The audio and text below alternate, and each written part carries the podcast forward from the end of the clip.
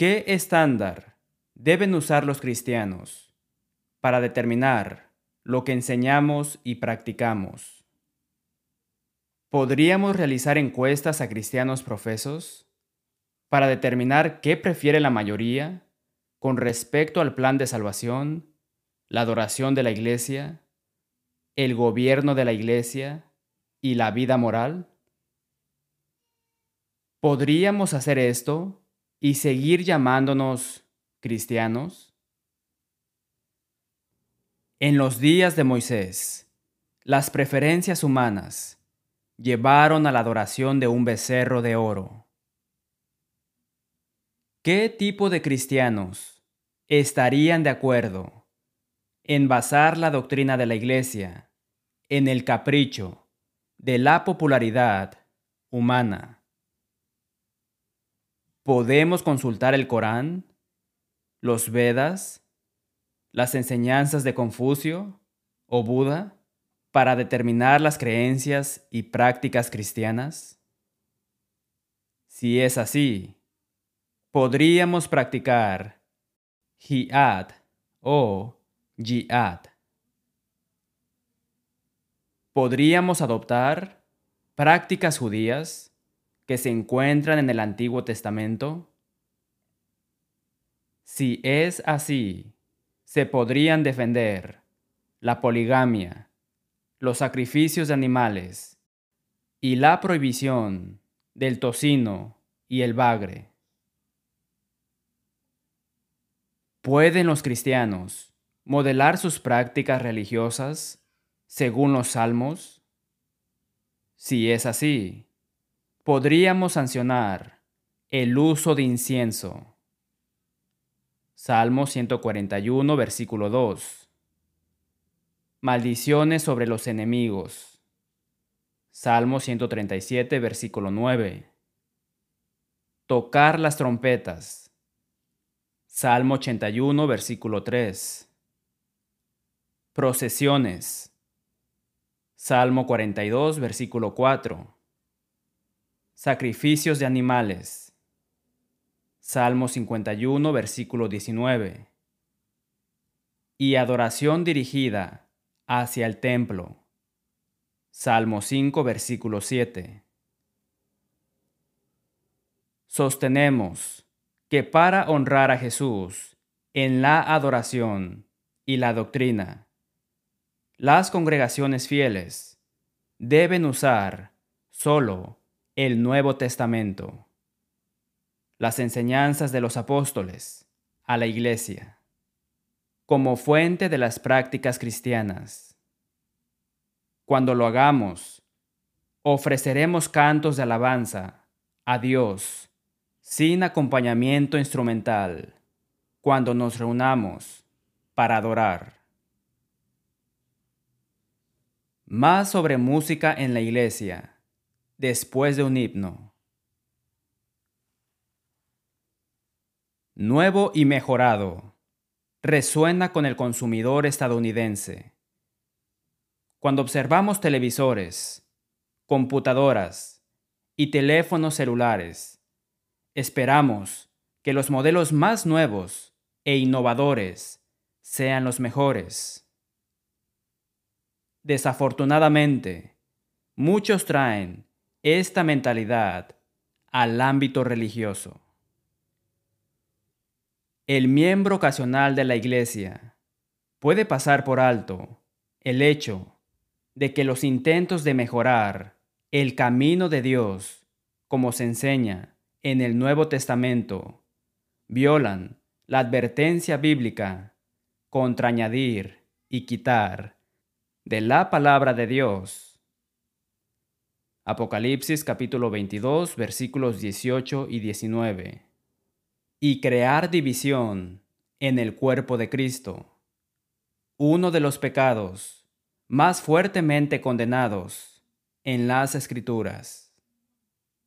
Primera de Corintios capítulo 1 versículos 10 al 13 y Juan capítulo 17 versículos 17 al 21. En este mensaje suplicamos a los creyentes conscientes que dejen que las enseñanzas del Espíritu Santo establezcan los límites para la música de la iglesia.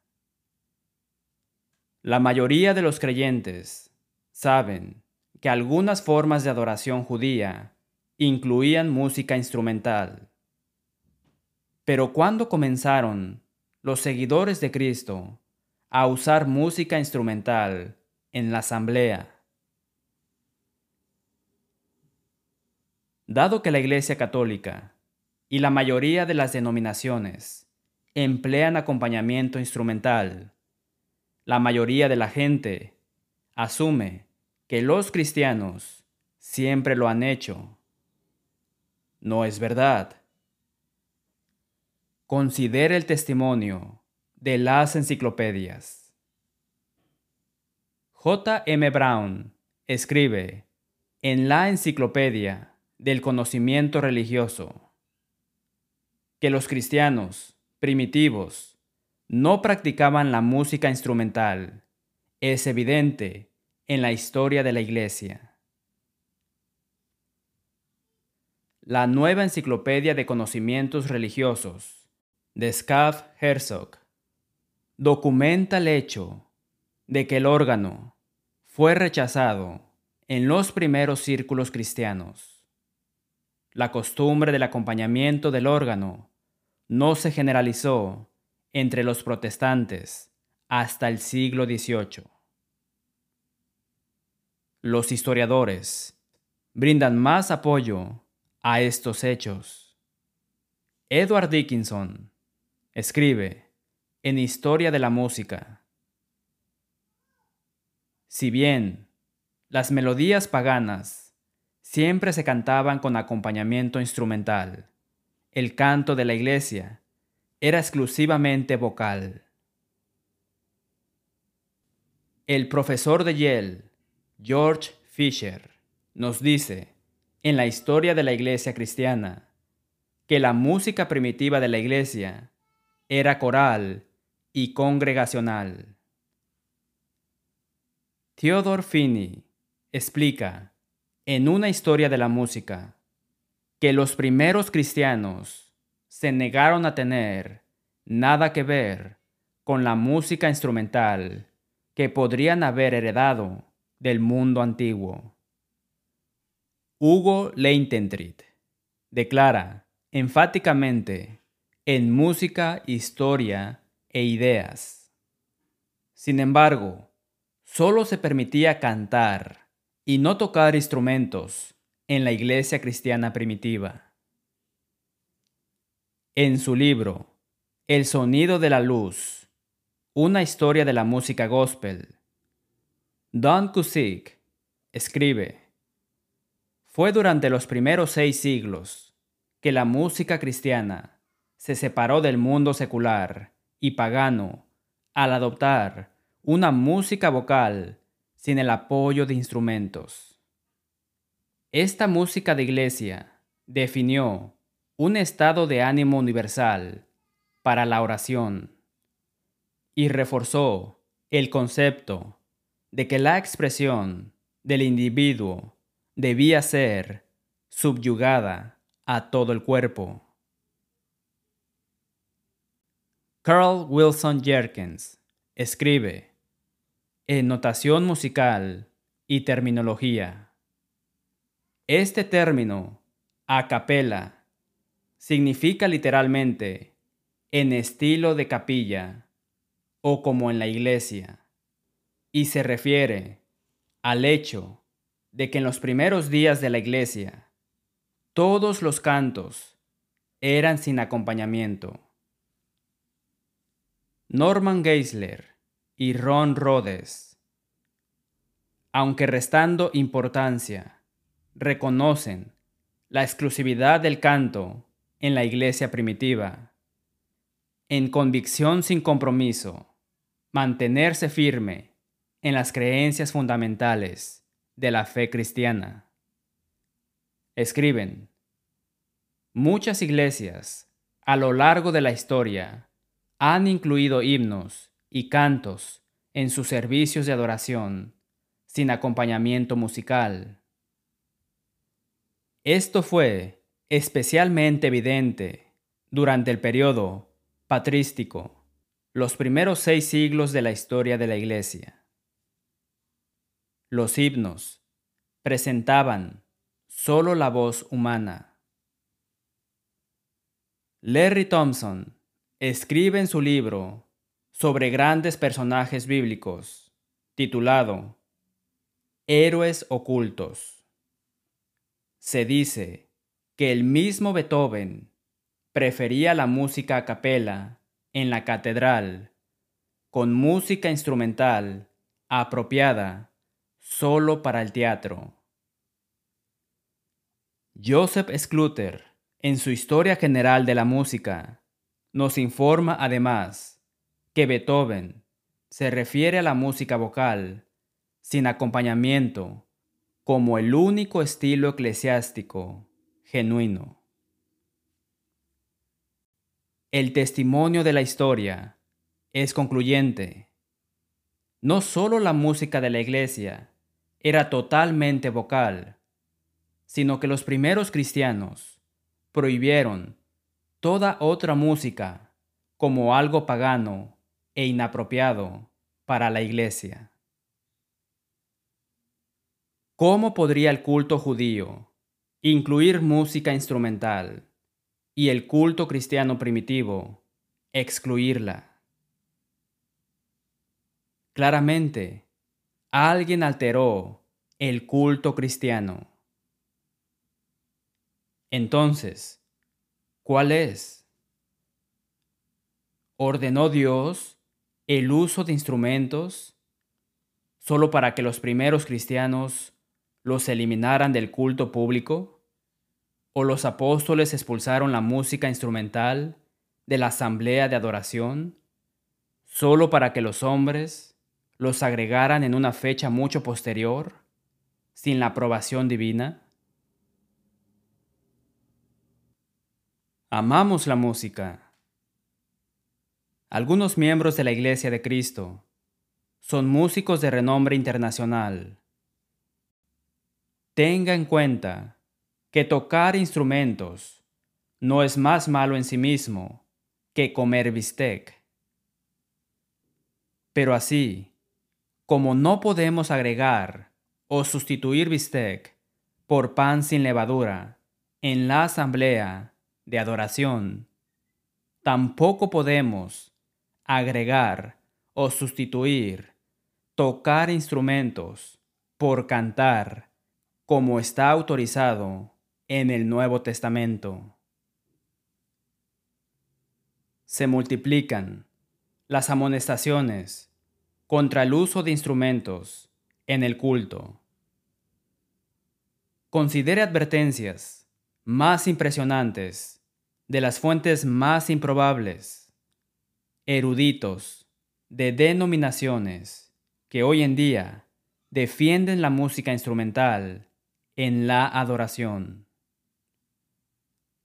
Cayetano, el prominente cardenal católico romano del siglo XVI y contemporáneo de Martín Lutero, dice, debe observarse que la Iglesia no usó órganos en la época de Tomás, por lo que hasta el día de hoy la Iglesia de Roma no los usa en presencia del Papa, porque la disciplina interna de Dios supera a todas las disciplinas humanas que rechazaron este tipo de instrumentos. La Enciclopedia Católica está de acuerdo aunque Josefo habla de los maravillosos efectos producidos en el templo por el uso de instrumentos, los primeros cristianos eran de una fibra demasiado espiritual para sustituir instrumentos sin vida o usarlos para acompañar la voz humana. Clemente de Alejandría condena severamente el uso de instrumentos, incluso en los banquetes cristianos.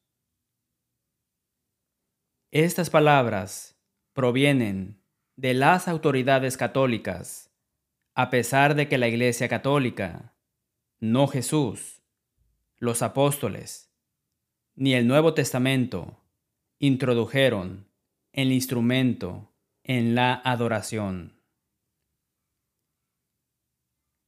El anglicano episcopal Joseph Bingham, en las antigüedades de la Iglesia cristiana, escribe, La música en las iglesias es tan antigua como los apóstoles, pero la música instrumental no tanto.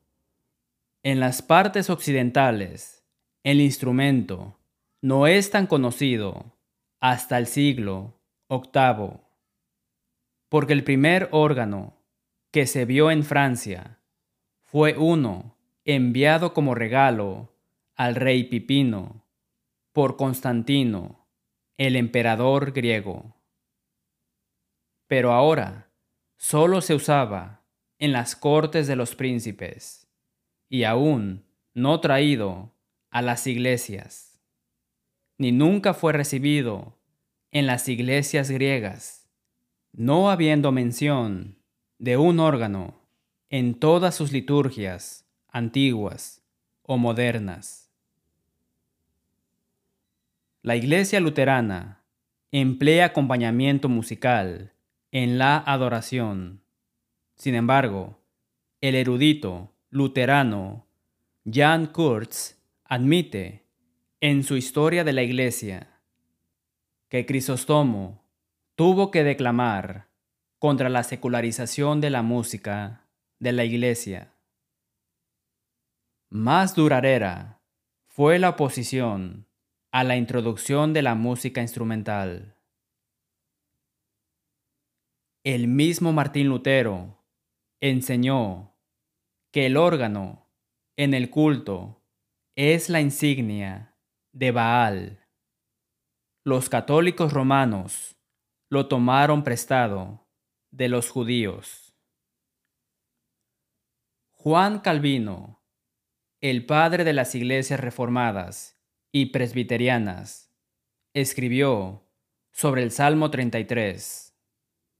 Los instrumentos musicales para celebrar las alabanzas de Dios no serían más adecuados que la quema de incienso, el encendido de lámparas y la restauración de las otras sombras de la ley.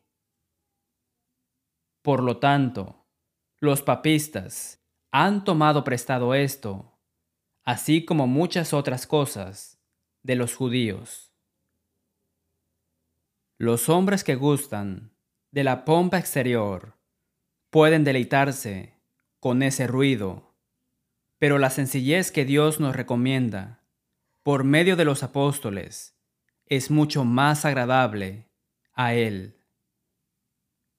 Calvino encontró sanción bíblica solo para la música vocal en la adoración. Más recientemente, Jan L. Girardeu profesor presbiteriano del Seminario Teológico de Columbia, publicó una larga serie de citas de líderes cristianos antiguos que respaldan su conclusión con respecto a la música de la iglesia. Él escribe en su libro La música instrumental en el culto público de la iglesia. Detengámonos un momento para notar el hecho, respaldado por una gran cantidad de evidencia incontrovertible, de que la iglesia cristiana no empleó música instrumental en su adoración pública durante 1200 años después de Cristo. Esto prueba lo que ya se ha demostrado en las escrituras del Nuevo Testamento, que la Iglesia Apostólica no lo usó en sus servicios públicos y seguramente la Iglesia ahora debe conformarse a la práctica de los apóstoles y de las iglesias, cuyos usos modelaron de acuerdo con la dirección inspirada del Espíritu Santo. Merece una seria consideración, además, que la Iglesia Católica Romana no adoptó esta práctica corrupta hasta aproximadamente el siglo XIII. El comentarista, metodista, Adam Clarke advierte en Teología Cristiana. Pero si fuera evidente que no lo es, ya sea en este o en cualquier otro lugar de los escritos sagrados, que los instrumentos de música fueron prescritos por la autoridad divina bajo la ley, ¿se podría aducir esto con alguna apariencia de razón que deberían usarse en el culto cristiano?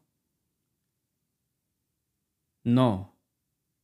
Todo el espíritu, el alma y el genio de la religión cristiana están en contra de esto.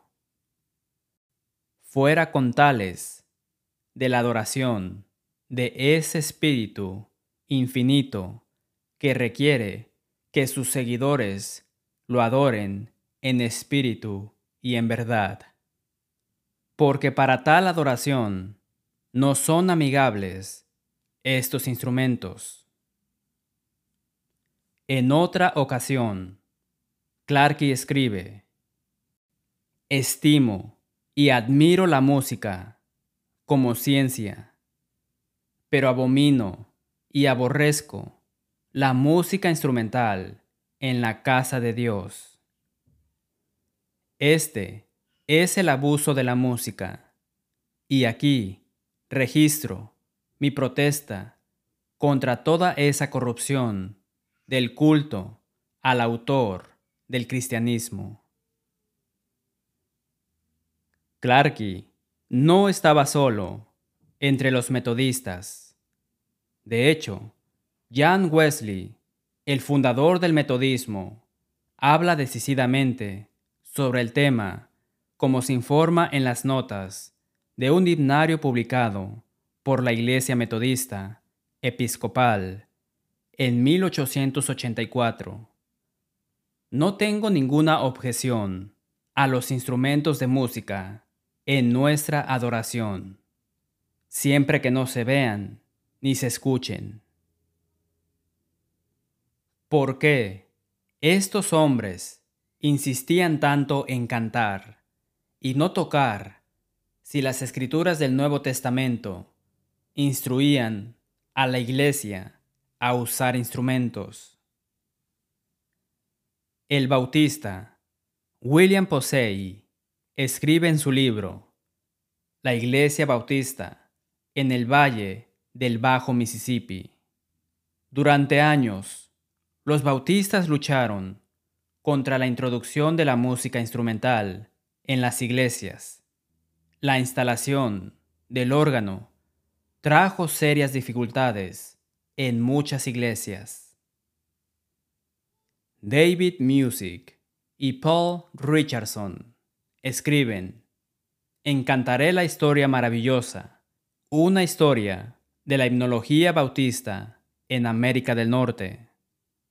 David Benedict señaló que los bautistas se habían opuesto durante mucho tiempo al órgano debido a su asociación con la pompa catedralicia y poder prelatical, y que los viejos bautistas, acérrimos de tiempos pasados, hubieran tolerado al Papa de Roma en sus púlpitos como un órgano en sus galerías.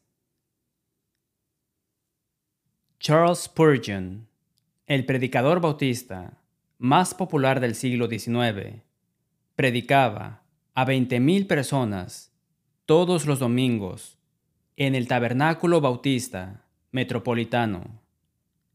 Nunca se usaron instrumentos de música en sus servicios.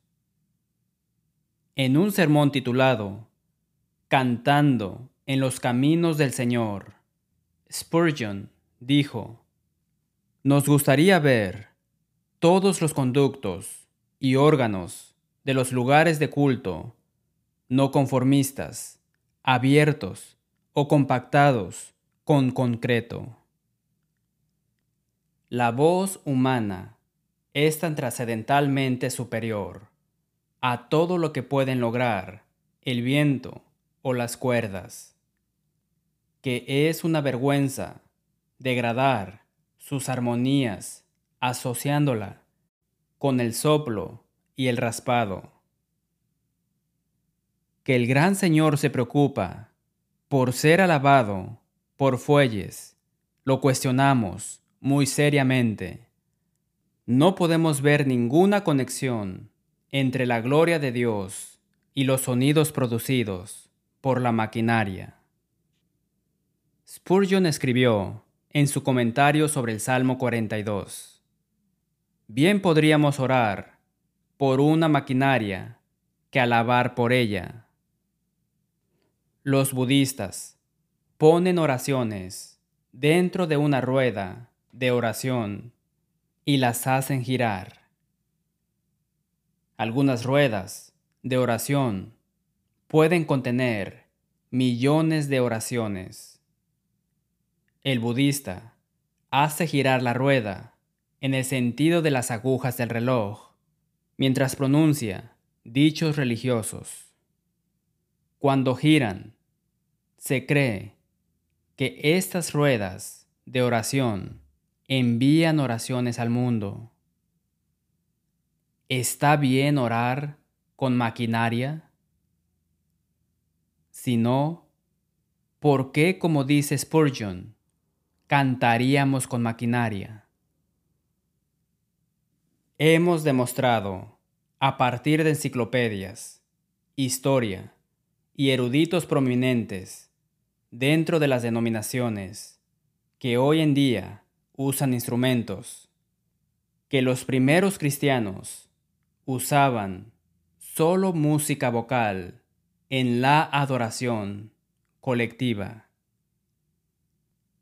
Ahora, notemos el apoyo bíblico del Nuevo Testamento.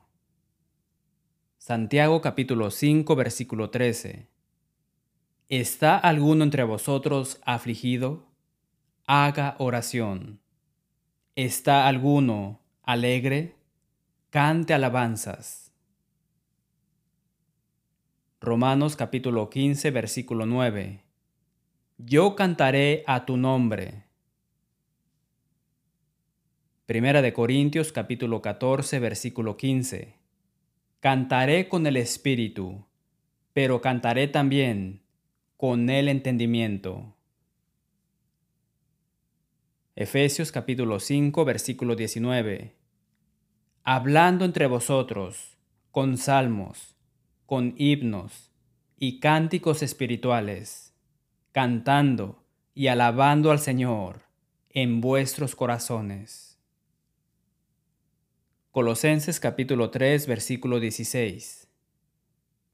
La palabra de Cristo more en abundancia en vosotros, enseñándoos y exhortándoos unos a otros en toda sabiduría, cantando con gracia en vuestros corazones al Señor, con salmos e himnos y cánticos espirituales. Hebreos capítulo 2 versículo 12. En medio de la congregación te alabaré.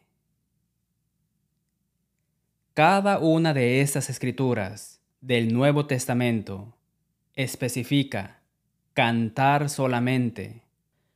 Ninguna escritura del Nuevo Testamento agrega tocar instrumentos en la asamblea cristiana.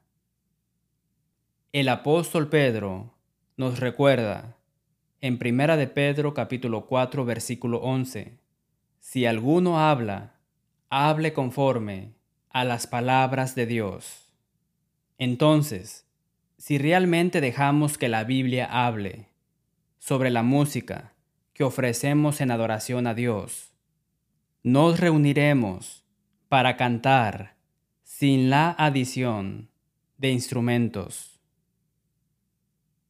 ¿Por qué es tan urgente rechazar los cambios realizados en la adoración del Nuevo Testamento? El apóstol Pablo insiste en Efesios capítulo 4 versículo 5 que hay una fe, un sistema de doctrinas establecidas por Dios en las escrituras diseñadas para unir a los fieles. En Judas capítulo 1 versículo 3, el Espíritu Santo le dice al pueblo de Dios que contiendan o luchen ardientemente por la fe que ha sido una vez dada a los santos. ¿Qué está enseñando Dios? La frase, contendáis ardientemente por, significa defender vigorosamente entonces, ¿qué deben defender vigorosamente los cristianos? La Biblia dice, contendáis ardientemente por la fe que ha sido una vez dada a los santos. ¿Y qué es la fe que ha sido una vez dada? Albert Barnes Dice en su comentario sobre Judas que la fe es el sistema de religión revelado en el Evangelio. Él agrega, la entrega de esta fe a los santos es evidentemente hecha por revelación o el sistema de verdad que Dios ha dado a conocer en su palabra todo lo que Él ha revelado, debemos defenderlo como verdadero. No debemos entregar ninguna parte de Él, ya que cada parte de ese sistema es valiosa para la humanidad. Entonces, la fe que debemos defender vigorosamente es el sistema de creencias que nos transmite el Nuevo Testamento. Permítame ser claro. La fe que ha sido una vez dada incluye cantar y sin instrumentos en la adoración. En la última página de la Biblia, Jesús declara enfáticamente, Yo testifico a todo aquel que oye las palabras de la profecía de este libro, si alguno añadiere a estas cosas, Dios traerá sobre él las plagas que están escritas en este libro. Y si alguno quitare de las palabras del libro de esta profecía, Dios quitará su parte del libro de la vida y de la santa ciudad y de las cosas que están escritas en este libro. Apocalipsis capítulo 22 versículos 18 y 19. Seguramente esta advertencia se aplica no solo al último libro del Nuevo Testamento, sino a todos ellos.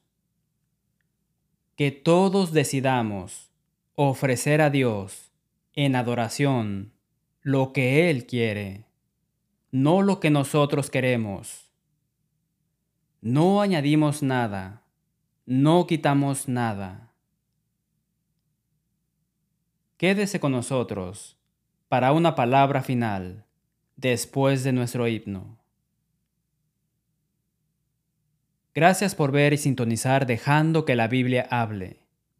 Háganos un favor y suscríbase en nuestro podcast Dejando que la Biblia hable. Y por favor, Síganos en nuestra página de Facebook, dejando que la Biblia hable. Contáctenos para recibir una copia gratuita de Música en la Iglesia, número 1419, o nuestro curso bíblico gratuito. Visite letthebiblespeak.com para ver videos del programa. Finalmente, hacemos eco del sentimiento del apóstol Pablo cuando escribió en Romanos capítulo 16, versículo 16, Os saludan todas las iglesias de Cristo. Hasta la próxima semana y que Dios les bendiga.